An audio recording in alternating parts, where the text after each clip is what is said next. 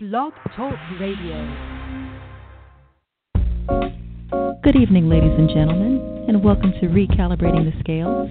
I'm your host and Chief Executive Resolutionist, Normia Vasquez Scales, at your disposal.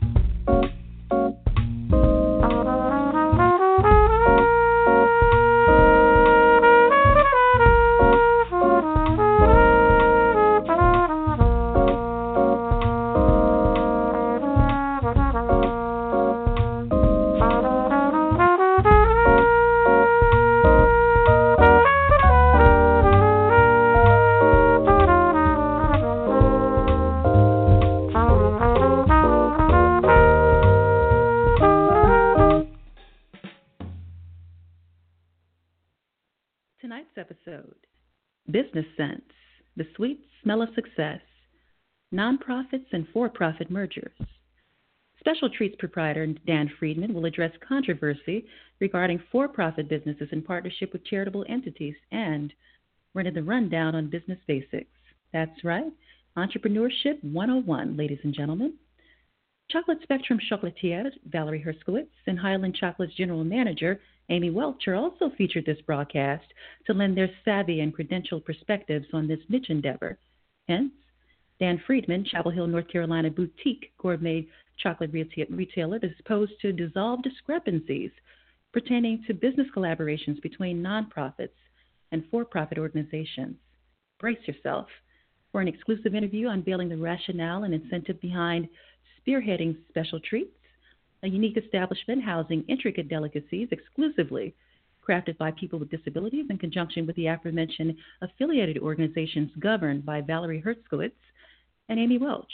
They will also lend their expertise on business basics for thriving and aspiring entrepreneurs. Yet, I'd like to read a rendition of my original poem for your aesthetic fancies titled Sole Proprietors Entangled. Sole Proprietors Entangled. Zealously whisking across the threshold, she'd become abruptly inebriated by the procreation of tantalizing aromas spawned by Belgian chocolate fancies garnished with cinnamon and slow churned whiskey. Unrefined benevolence cascaded throughout the confectionery enterprise, housing alluring, sinfully sweet delicacies, and the kindred proprietor, who ascended for the sender, spewing the ash that hydrated, watered, narcotized her waning, parched spirit. A night void of armor, orchestrating Parisian rendezvous via railway quests glazed with colonial savannah, sprinkled with honeyed, candied, crystalline castles, embellishing rural Spanish terrain. A gentle man, laden with unpre- unpretentious chivalry and outstretched limbs, fueling every endeavor, campaign, and evoking their resilience, while solidifying the underlying causes, scripted, crafted by written and verbal, unpardoned vernacular, mutually endorsing a savory, uninhibited, and blissfully hereafter, setting the stage and precedent for a sprightly new chapter of joint ventures. Now, without further ado, I introduce to you Valerie, Valerie, pardon me, Valerie Herskowitz, Amy Welch, and Dan Friedman. Dan, Valerie, and Amy, welcome to the Recalibrating the Scales radio show. How are you this evening? I'm doing great, thank you. This is Valerie. Nice to have, nice to be on the show. Thank you. Uh, this is Thank you. Dan. Thank Thanks you. for having me. And this is Amy. Thanks for having Mhm. me. And I thank you all in exchange for carving out time this second day of January, uh, right at the, the threshold of the new year. Um, I'd like to ask you, Valerie, Amy, and Dan, the three of you share a commonality, given that you share the common thread of being chocolatier and or chocolate retail proprietors and or facilitators. Most importantly, your products are fueled and crafted with tender love and care from people with disabilities very humanitarian and, and noble indeed. However, can you lend us your best or most concise summation or of, of yourselves and your expertise, coupled with the rationale or backstory? Um, you, would you like me to start? Who'd like to start us off? Who's up to bat? All right. Um, um, Special Treats was uh, started with uh, the idea that um, we would be a, a retailer only. It's one of the differences uh, between um, uh, our our operation and uh, Amy's and Valerie's. Um, uh, we're not a, a manufacturer, but um, we we do have the um, the, the purpose of uh, providing uh, employment both directly and indirectly for people with disabilities. I um, hire people with disabilities to work in my store, um, but I don't. I, I'm not making chocolate like they are. Um, so that's kind of the quick version of uh, of what we do. And and I should make it clear that they are uh, Amy and Valerie's operations are both suppliers that, that we rely upon for uh, um, essential uh, merchandise. Okay. And uh, was there Well, anything else you'd like to land in terms? Go ahead. Go ahead. Well, I'm Valerie, No, go and uh, so we got started. We have sort of a uh, maybe I say I was going to say dual uh, purpose here, but we really have more than that. We originally started out of my house in 2013, just as an activity for my son Blake, who who at the time was graduating high school and didn't have anything to do in Florida here. There was literally nothing for him to do and things sort of took off when I would run into folks in the grocery store and they would say, "Well, my son's not doing anything. Can he come over and make chocolate with you all too?" So, uh fast forward, we started having 14 people in my in my um uh, house. It got to be a little much. So we ended up hiring uh, some of the workers uh, that had been with me, and they we moved into a shop. And um, like Dan said, we began retailing as well as we always had a mail order business, which is our, which is basically our one of our basic operations is our mail order business because we ship all over the country. But now we retail as well, and of course wholesale, as Dan mentioned. And we also are a major training facility. Uh, we have um, opportunities with now high schoolers as well as adults, and we train them both in the uh, skill of making chocolate and pastries, as well as training them on how and social skills and working in the environment in a, in a business. I'm a I'm a um, 40 year veteran speech pathologist, so I have a lot of experience and training as it is. So we're we're we're going we're going in several different directions at this point to try and increase opportunities for individuals with developmental disabilities. I see. And uh, and how about you, Amy? Is there Well, anything you'd like to add to that? Sure. Highland Chocolates was started in around 1994-95 as a county program here in Tioga County in Pennsylvania, and it began as a way to employ adults in the area with disabilities who needed something to do, as Valerie mentioned. And it started with just three or four people working out of an apartment. And right now, we currently have four staff plus 16 individuals who make all of our our chocolates. And also, like Valerie said, it's complicated because we're a vocational program, we're a human services program, we're a retailer, a wholesaler. Uh, we're also a tourist destination. We offer tours of our factory, and we're in the outdoor capital of Pennsylvania, really, with the Grand Canyon here. So we get a lot of tourists through that want to come in and and see how the chocolate is made. So it is complicated because we do not just one thing; it's several things. Hmm. Well, what sound business advice? Um, and this is this could be for for each of you, for any of you, uh, any particular order. But what sound business advice could you render to thriving and above all, aspiring entrepreneurs that are listening in across the globe? Business Essentials 101, basically. Well, I, I, would say, um, you know, I went through a whole process um, starting this shop, and I came from a totally different, unrelated uh, career, uh, and retired from that. and um, I did as much homework as I could. And you know, the standard advice you would get would be do your homework before you, you know, go into uh, uh, any new business. And I I did the best I could, and I, uh, you know, but what what happens is at, at at least what happened to me is you reach a point where you've done all the homework that you can realistically do, and um, if you haven't found anything that clearly tells you it won't work, you you you have to pull the trigger. You reach a decision point where um, you have to take the risk and and jump off. You know, go out on that limb and jump off.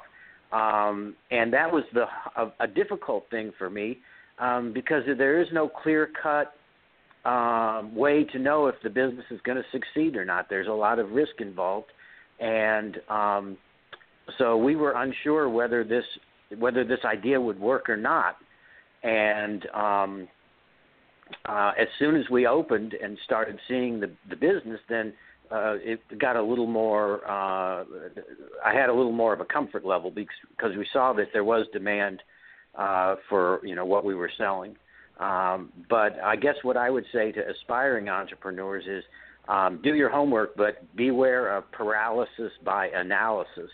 Um, you're you're not necessarily going to get a clear cut red light, green light. Sometimes you have to just be a risk taker. Okay, which is something I clearly advocate with my carpe diem approach. I'm sorry, go ahead.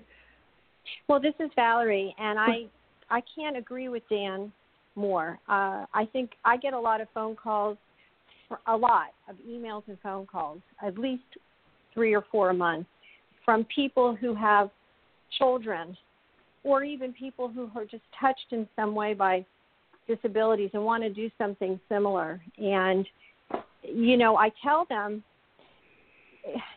well, the first thing I tell them is whatever you think is going to happen isn't going to. So, so don't you it, it's not going to happen the way you think it is that's just not you can't have this amazing fantasy plan in your head and think that's going to happen and that's why i agree with dan because you have to we piloted for two and three years in my house right. but to be honest with you i never really was thinking of going beyond my house i mean that was never my vision of having another business i'm uh, you know, I have another career, and it was just something I never really thought as as you know that I was going to get into this. But you do have to just kind of jump into it. But you, but before even more than jumping into it, and this was advice that was given to me.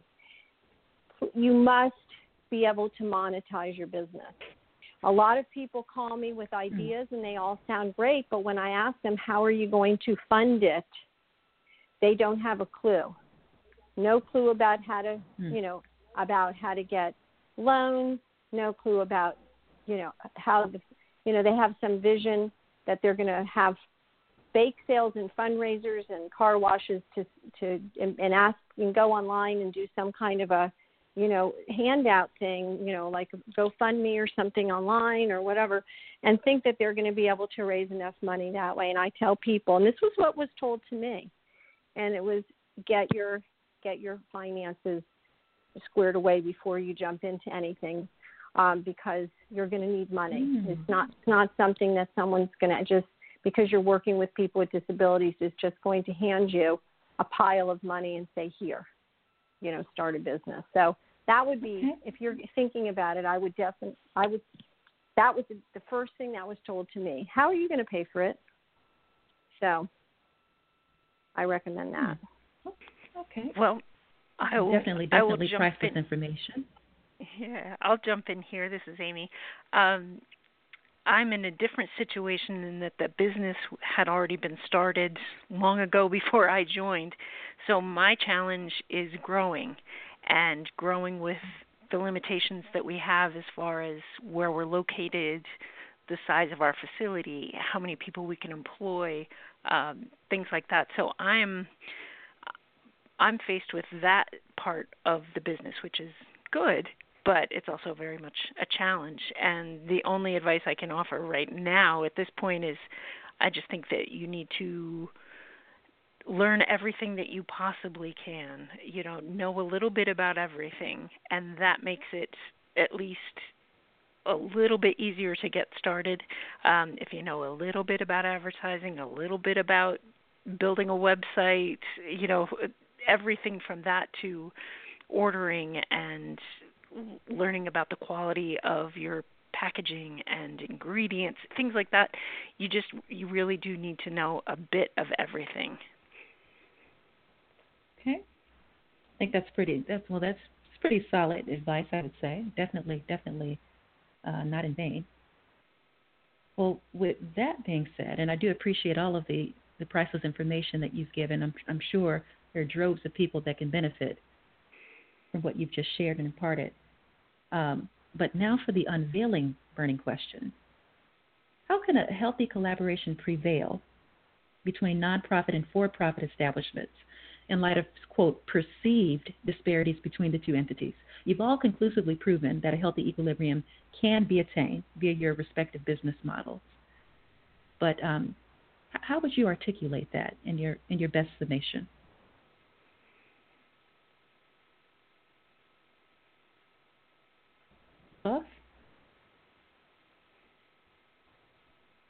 Well, I, this is Valerie. I I don't know um, if I have the definitive answers to that because that's not something I'm really good at. Uh, we all I can say is when we first started, I had a vision in my mind that I wanted to be a for-profit. I didn't want to be a um, nonprofit because I had I had a vision that we were going to. I wanted a business that could sustain itself using individuals with special needs. I didn't want it to be different than what anybody would do, you know, in starting a business. But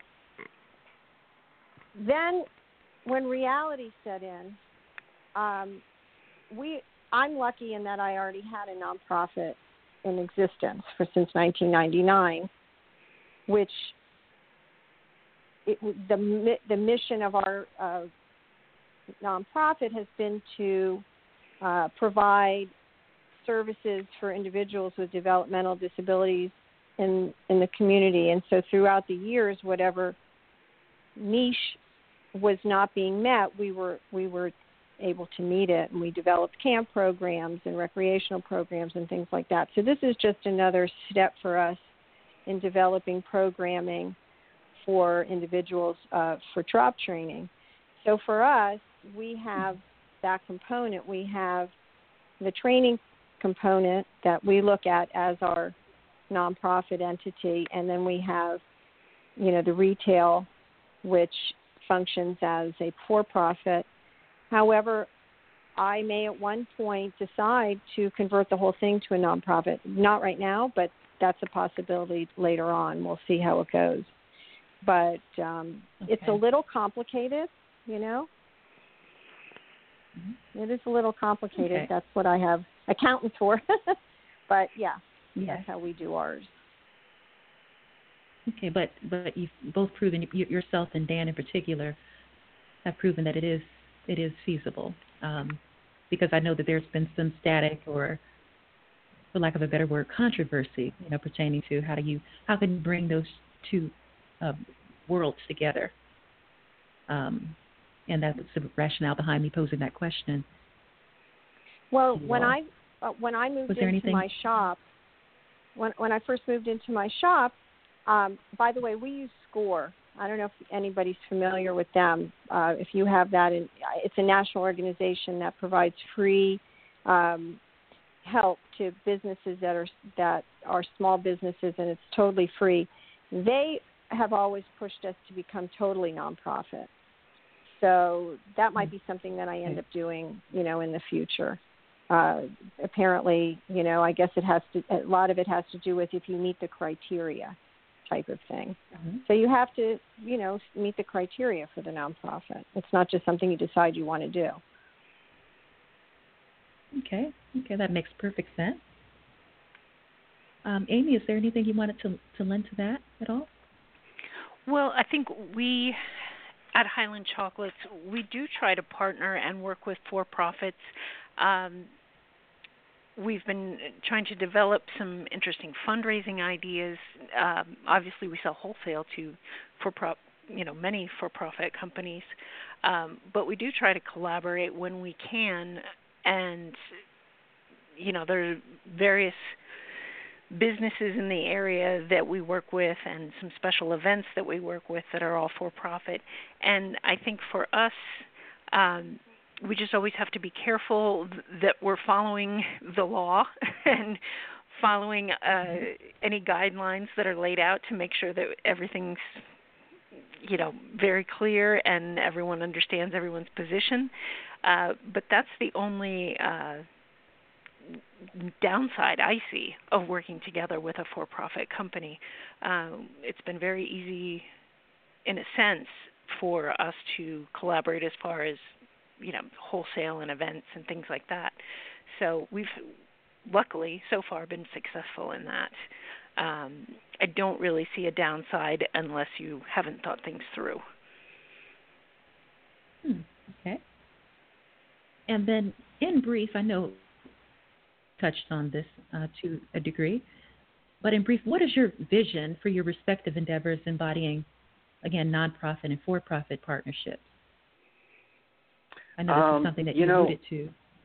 Yeah. yeah, you know, um, uh, I had a I had a situation not too long after I first opened the store where a, a customer came in and I was explaining our mission to them and uh, you know I said you know uh, the uh, products that we sell are made by people with disabilities our suppliers are nonprofits and so forth and and they said something along the lines of so you're exploiting people with disabilities and I said what and you know because we're a for profit company that some people I think view um, that we're somehow taking advantage of disabled people by selling their products and making a profit doing it.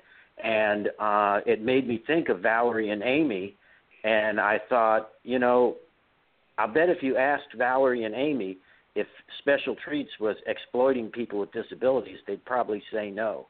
So that's, you know, that's those are my thoughts on this. I don't want to have any sort of um, you know ethical questions about you know what we do. We create mm-hmm. jobs indirectly, is my my opinion. And I, this is okay. Valerie, and I'm going to play devil's advocate for a minute, if you don't mind. Um. I mm-hmm. I met Dan. You know, Dan came down. He explained, and we we got to know each other, and so I can have unequivocally say, not he's not only not exploiting my staff, he is providing opportunity for my staff to work more. You know what I'm saying? I mean, because of his orders, I'm able to provide more jobs. So the comment that that man made was was ridiculous. However, again, to play devil's advocate, I have met people in my recent days, uh, I would say over the last year, who have come to me to create something and in getting to know them i did feel that they were possibly going to exploit the benefits that perhaps they perceived would be available to them if they maybe hired somebody who had special needs.